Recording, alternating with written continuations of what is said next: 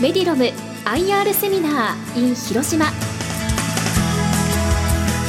この時間は9月9日に広島で開催したメディロム IR セミナーの模様をダイジェストでお送りします。この番組はティッカーシンボル MRM アメリカナスダック上場メディロムの IR 活動の一環としてお送りします。メディロムは予防から医療まで一貫したサービスを提供するヘルスケア総合商社を目指し日本企業として21年ぶりにアメリカナスダックにダイレクト上場を果たしました。リラクゼーションスタジオリラクを中心に全国300店舗以上展開するほかヘルスケアアプリ充電不要の活動量計マザーブレスレットの開発を手掛けています。それではご紹介しましょう。ティッカーシンボル MRM アメリカナスダック上場メディロム代表取締役の江口浩二さんです。拍手でお迎えください。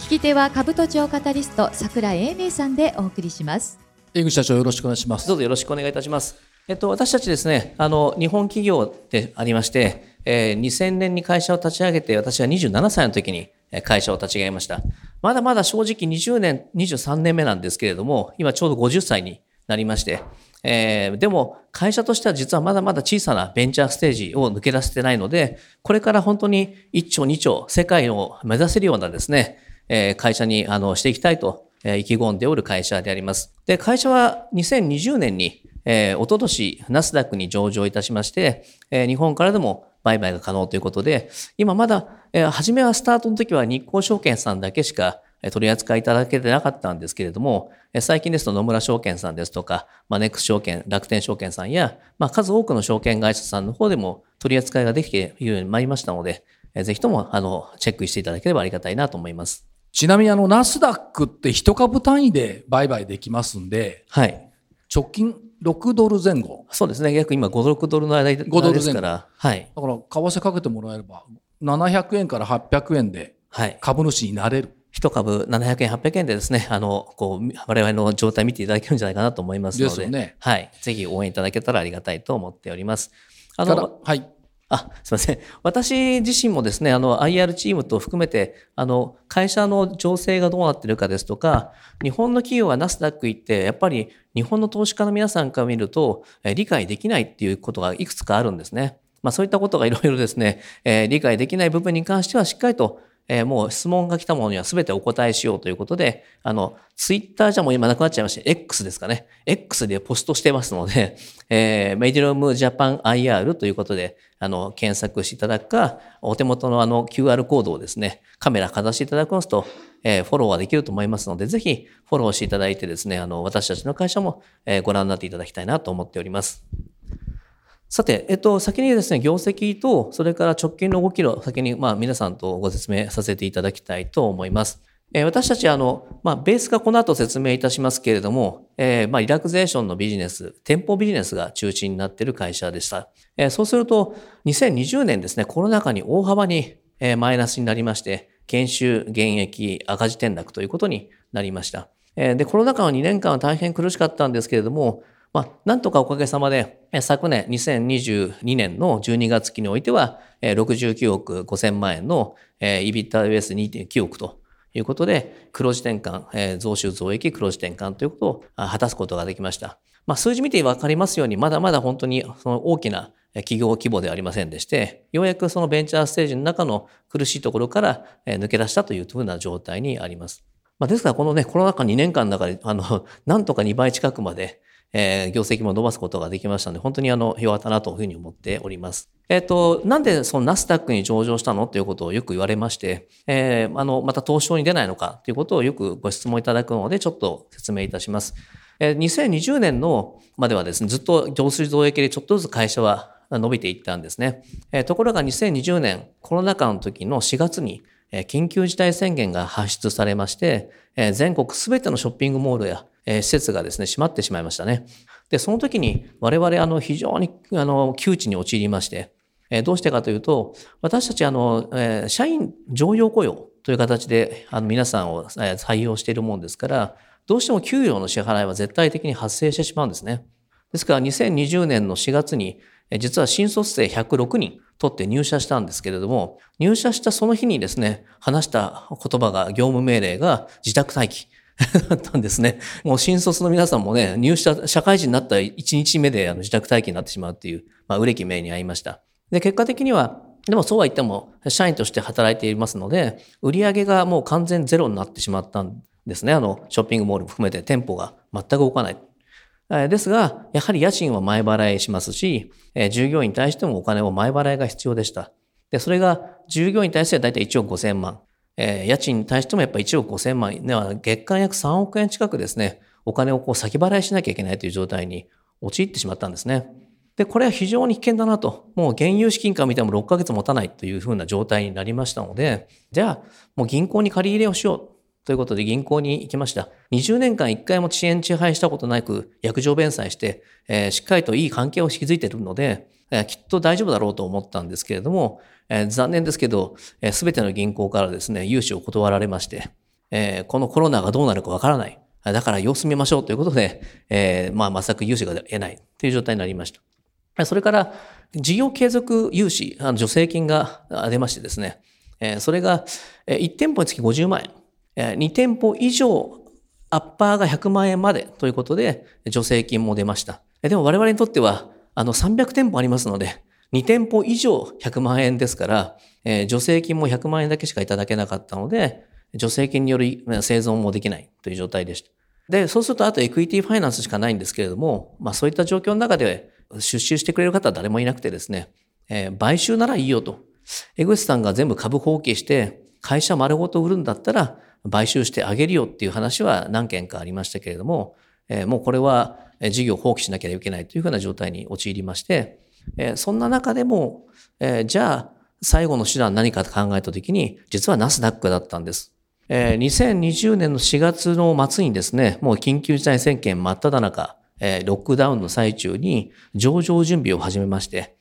そしてナスダックにですね、まあ出たのが21年前の IIJ さん以来ですから、え、99年ですか。もう全然もうその手探り、もう前例がないという状態の中で、手探りでやりまして、しかしながら監査法人の監査も3ヶ月間でアメリカで終わりまして、えー、そしてアンダーライターがついて、我々の有価証券報告書を出したのが、えー、10月ですから約5ヶ月後ですか、えー、6ヶ月後ですね。えー、そして上場したのが、その2020年のその年の年末の12月29日に上場することができまして、えー、わずか8ヶ月間でですね、上場ができたんですね。これあの、絶対東証市場だと多分もう不可能だと思うんですね。あの、まず N-2、マイナス1が絶対必要ですし、それから直前期で赤字転落、減収減益赤字転落という状態では、きっと上場させてくれないし、調達できないという状態だったんですが、あの、やっぱ資本主義の、あの、権限のですね、中心のナスダックってすごいですよね。えー、日本から来た東洋の会社がですね、いきなり上場するということで、わずか8ヶ月間で上場申請が全て整って、そして集まった資金が14億調達できたので、え会社がえ、なんとか生き延びた。そして、業績を伸ばすことのきっかけができたということなんです。それ以来随分とナスダック上場する企業増えましてですね、今、6社ですかね。もうみんな後追ってますよ。はい。もうこれまでナスダックに日本企業が上場するなんてすごい遠い世界の話だったんですけれども、次々にもコンサルティングの依頼もありましてですね、私たちも教えていきながら、たくさんの日本企業を世界からお金を引っ張ってきて、日本で国内で事業を伸ばして納税していくということにですね、今バックアップをしている最中であります。じゃあ中身についてですね、ご説明していきたいと思います。じゃあ、私たちどんなことやってるかということですが、まあ、テーマとしましては、健康をもっと新しく、えー、ヘルスケアを軸として、テクノロジーの力でイノベーションを起こすと、社会課題を解決していくということを目指している会社であります。それを、まあ、今大きく3つのですね、事業体をご説明いたしたいと思います。まあ、一つはそのリラクというリラクゼーションサロンビジネス、それからラブというアプリケーションとマザーについて今日はご説明を、業績を含めて説明させていただきたいなと思います。まずリラクというビジネスなんですけれども、これはあの今現在316店舗になりましたかね。店舗数が増えておりまして、いわゆるそのリラクゼーションサービス、ボディケアとかフットケアとかストレッチをですね、えー、マンツーマンで施術をして、あの、体を健康に導くというサービスを提供しています。で、これがどういうテクノロジーの力で変革をしているかということなんですけれどもえ、実はですね、私このビジネスに入る前、もともとデータベースをあの活用した IT の人間だったんです。で、えこのヘルスケアのあのサービスには大変可能性があるなと思いました。えそして独立をしたんですが、なぜかというと、いろんな生体院とか、そのヘルスケアサービスのそのサービス業者に皆さん行かれたことがあると思うんですが、名前ですとか住所、電話番号、起用歴、アレルギー、お酒飲むのか、タバコ吸うのか、いろんな生活習慣に対する情報を書く傾向があるんですよね。で、これを紙で管理している皆さん、ほとんどの皆さんが紙で管理されている。でそうすると、統計データにならないので、えー、それがデータが生きてこない。ヘルスケアビッグデータにならないということに気がつきましたので、私がこの分野に参入して、それをビッグデータ化させたということなんです。まあ、端的に言うと、その紙の管理を全部やめてデジタル化してですね、そうすると統計データ取れるんですよね。40代の女性が今何で悩んでるのか、50代の男性のね、不眠に対する対策何やってるのかとかですね、いろんなそのデータが集まってくると、どの年代の人がどういう悩みを持ってるのか、健康に対する悩みがタイムリーにわかるというようなサービスを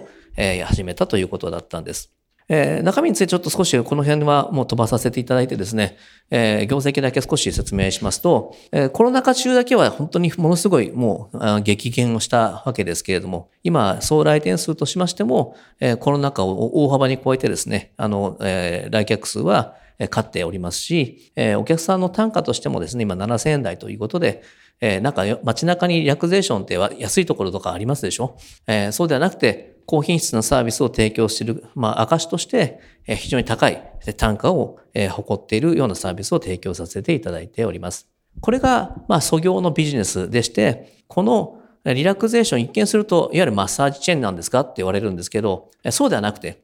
リラクゼーションというビジネスをフックとして、そこで取れているヘルスケアビッグデータを元にして、テクノロジーの力で変革をということのモデルをやっている会社なんです。ここをじゃあ、あの、次のステップで説明させていただきます。えまず、ラブ。これよかったら皆さんですね、あの、Android または、あの、iPhone でもですね、ぜひダウンロードしていただければと思いますので、ご覧になっていただきたいなと思います。このラブというアプリケーションは私たちが作ったサービスなんですけれども、一言で言うと、今、国の特定保険事業に参入させていただきまして、採択をされているモデルです。で、これ何のことかというと、特定保険指導というのは、今、憲法組合、あの、それから厚生労働省、国の方針としましても、治療から予防へっていうテーマなんですね、ずっと。で、これは、治療にかかる費用を、やっぱり今、社会保障費どんどんどんどん上がってましてですね、強烈にもう、あの、財政圧迫しているというのは皆さんご存知のことだと思います。だから、そうなる前に予防させていこうということに、国の方針が決まってまして、その一つが、メタボ対策なんです。えー、皆さん1年間に1回健康診断やられますよね。多くの方います。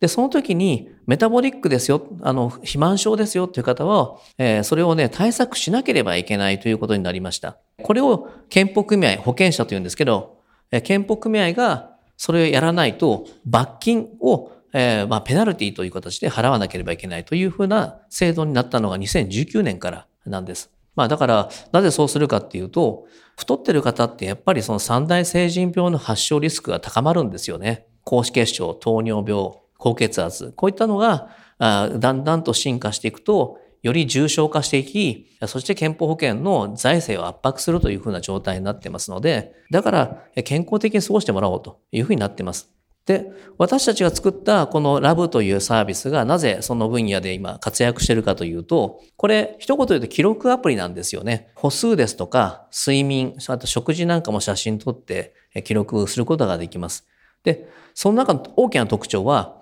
中にですね、コーチがおりまして、自分の生活習慣を見ながらガイドしてくれるというですね、コーチが選べるようになっているんですよね。で、これはもうすごく面白いんですけれども、傾向とすると、大体おじさま方は若い女性を選びますし、えー、それから、あの、お姉様方はですね、若い男の子を選んでですね、コーチに選ぶ傾向があるんですよね。で、それは何かっていうと、モチベーションの管理なんですね。あの、自分が選んだ、あの自分がお気に入りの子に、自分の生活を見てもらって、チャットでですね、会話をしながら生活習慣を改めるというサービスを提供しているということなんです。これ、あの、ユーザーはですね、健保組合が実はお金払ってくれますので、このプログラムをお金を支払う必要がありませんでして、基本的にあなたメタボですよ、対策しなさいって言われたら、このアプリケーションとプログラム、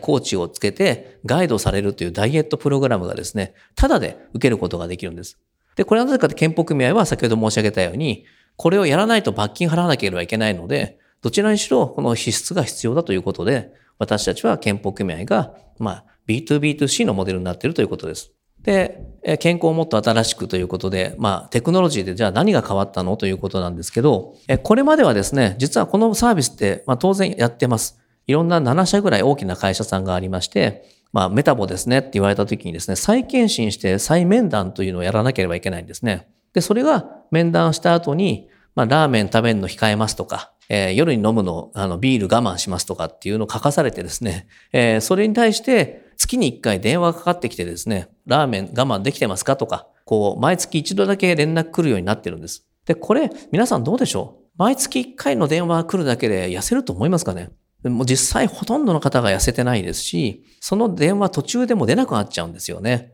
最後までやりきる方って24.6%しかいなくて、ほとんどの人が途中離脱しちゃって、まあメタボリックのまま、不健康なままでいるっていうことのが今の問題点でした。ところが、我々がこのデジタルに変えたことで、電話とか紙で書くっていう行為をアプリケーションでスマートフォンの中でですね、会話ができるし、チャットができる。記録するというふうなものに変えましたら、乾燥率98%。自分が選んだコーチに寄り添ってもらってダイエットを指導してもらうっていうことが、非常にあの、モチベーションを管理できるということが証明されてるんじゃないかなというふうに思います。まあ、こういったまあ医学的見地から見たメソッドを提供させていただいているのと、これの特徴としては実は何かというと、一番目のお話しましたリラクゼーションのビジネス300店舗約セラピスト、えー、約2000人近いえー、従業員を雇用してるんですね、我々は。で、その雇用してる人間たちの中に管理栄養士というのがたくさんいまして、このメンバーが実はこのマッチングサービスの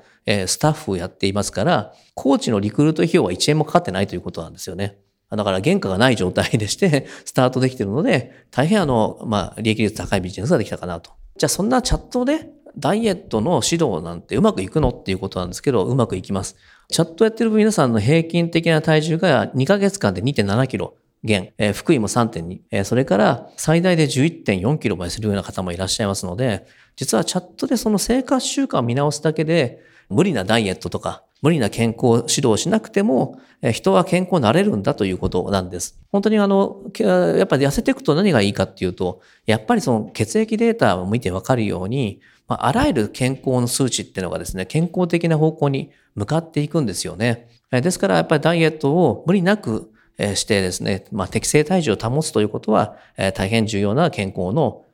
元になるということだと思います。さて、最後に、あの、マザーについてご説明させていただきます。あの、今私の腕につけているこのマザーというものはですね、あの、世界初の無充電デバイスなんですね。充電不要の活動量計。というふうになってます。で、これが特徴は何かというと2つでして、まあ、1つは、これ身につけてる人間の体の体温で発電してます。体温のエネルギーを電気に切り替えるという技術、ゼーベック効果というですね、あの、世界初の技術搭載のものでして、それとソーラーパワーの両方つけてますから、一回身につけていただくと、ずっともうその人のですね、体温をエネルギー源として活動し続けるという、まあ、その特徴があります。で、これが取れるのがその体温ですとか心拍、それから正確なカロリー消費、睡眠の質と量、そういったものがですね、取れるというのがこれの特徴になっているものです。で、しかもこれ SDK を開放しているというのが大きな点でして、あのデータ開放をしているというのがすごい重要なポイントです。このデバイスと合わせてこのマザーゲートウェイというのも開発しましてですね、これが実はすごく大きな可能性があるビジネスなんだということをちょっと皆さんにシェアさせていただきたいと思います。で、そのデバイスなんていっぱいあるじゃんということをあのおっしゃると思うんですね。えー、今一番有名なのが Apple Watch です。それから Google Watch だったりとか、ハーウェイ、シャオミ、あとは Fitbit とかですね、ガーミンですとか、世界中に今もう、何億台とですね、出荷されているのが、今こういう活動量計、スマートブレスレット、スマートウォッチなんて言われるものが、え、ものすごい市場を拡大しています。で、これなぜかというと、やっぱりそのコロナ禍の中でですね、自分の健康状態可視化したいというニーズが非常に増えたんじゃないかなというふうに思います。あらゆる企業ってみんな何兆円企業というですね、巨大なビッグテックたちに立ち向かう、我々がまだ時価総額約30億ちょっとのですね、非常にベンチャーステージの企業が唯一メイドインジャパンで世界と戦おうとしております。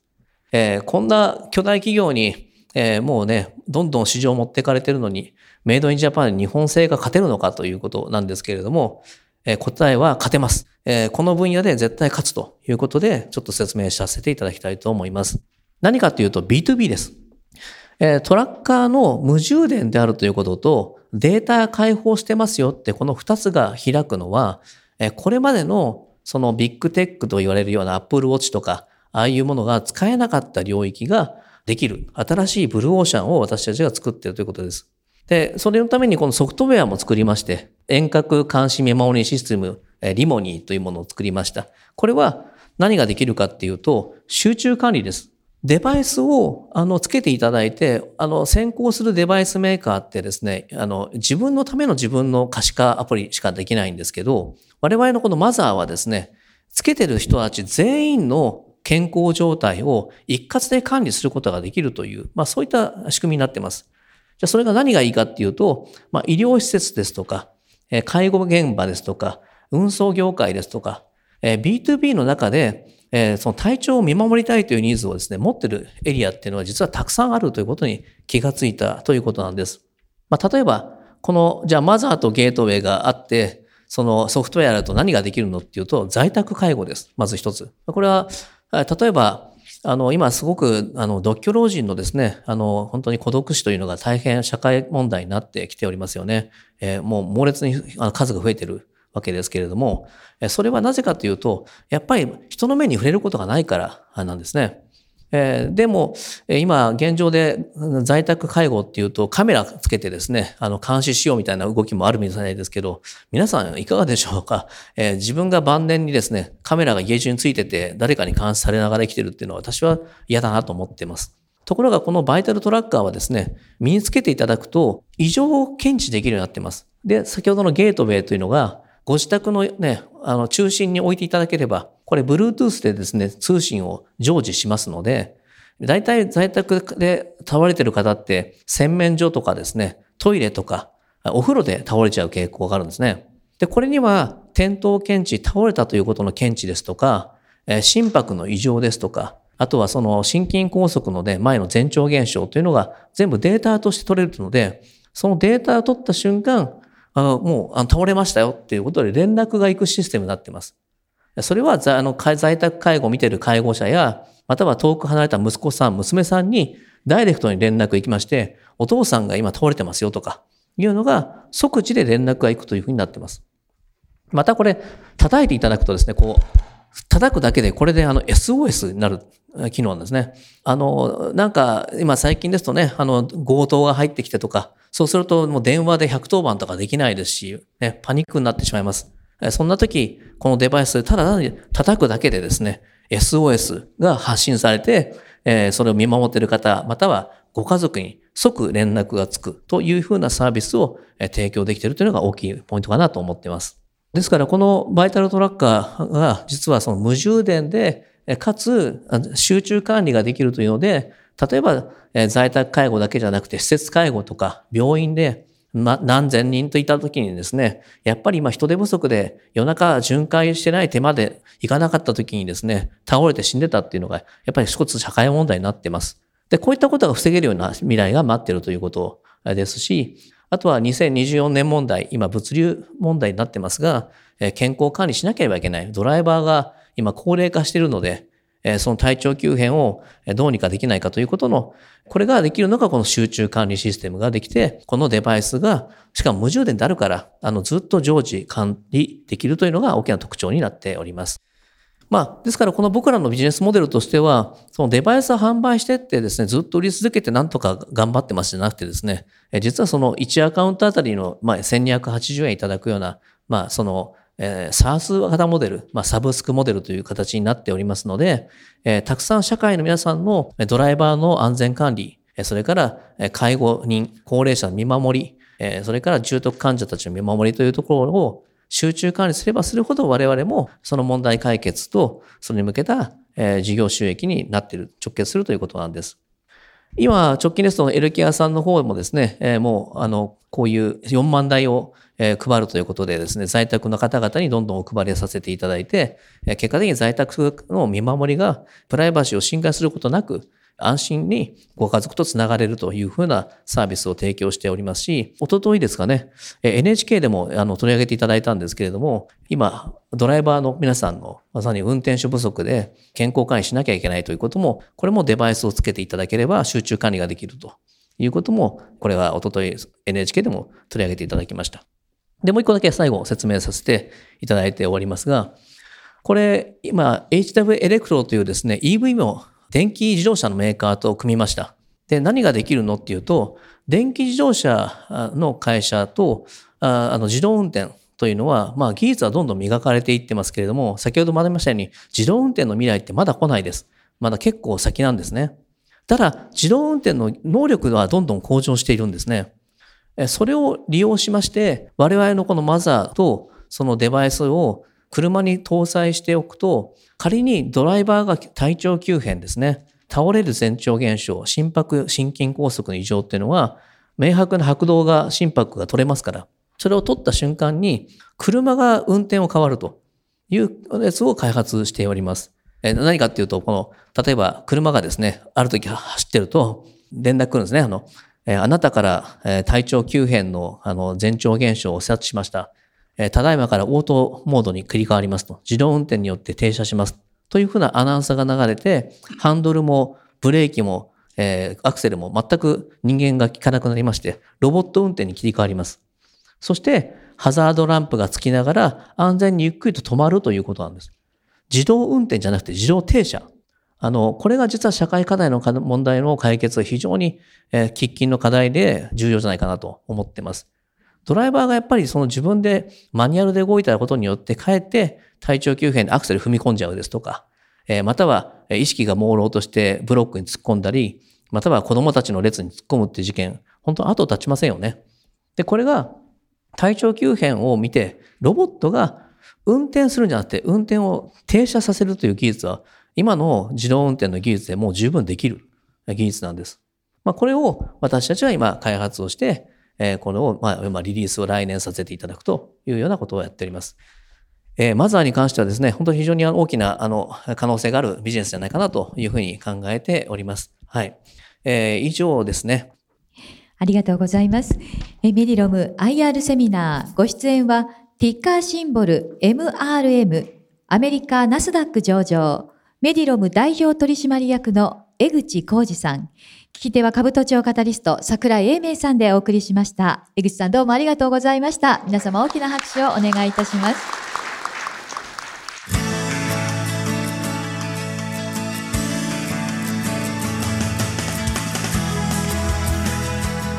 メディロム IR セミナーこの番組はティッカーシンボル MRM アメリカナスダック上場メディロムの IR 活動の一環としてお送りしました。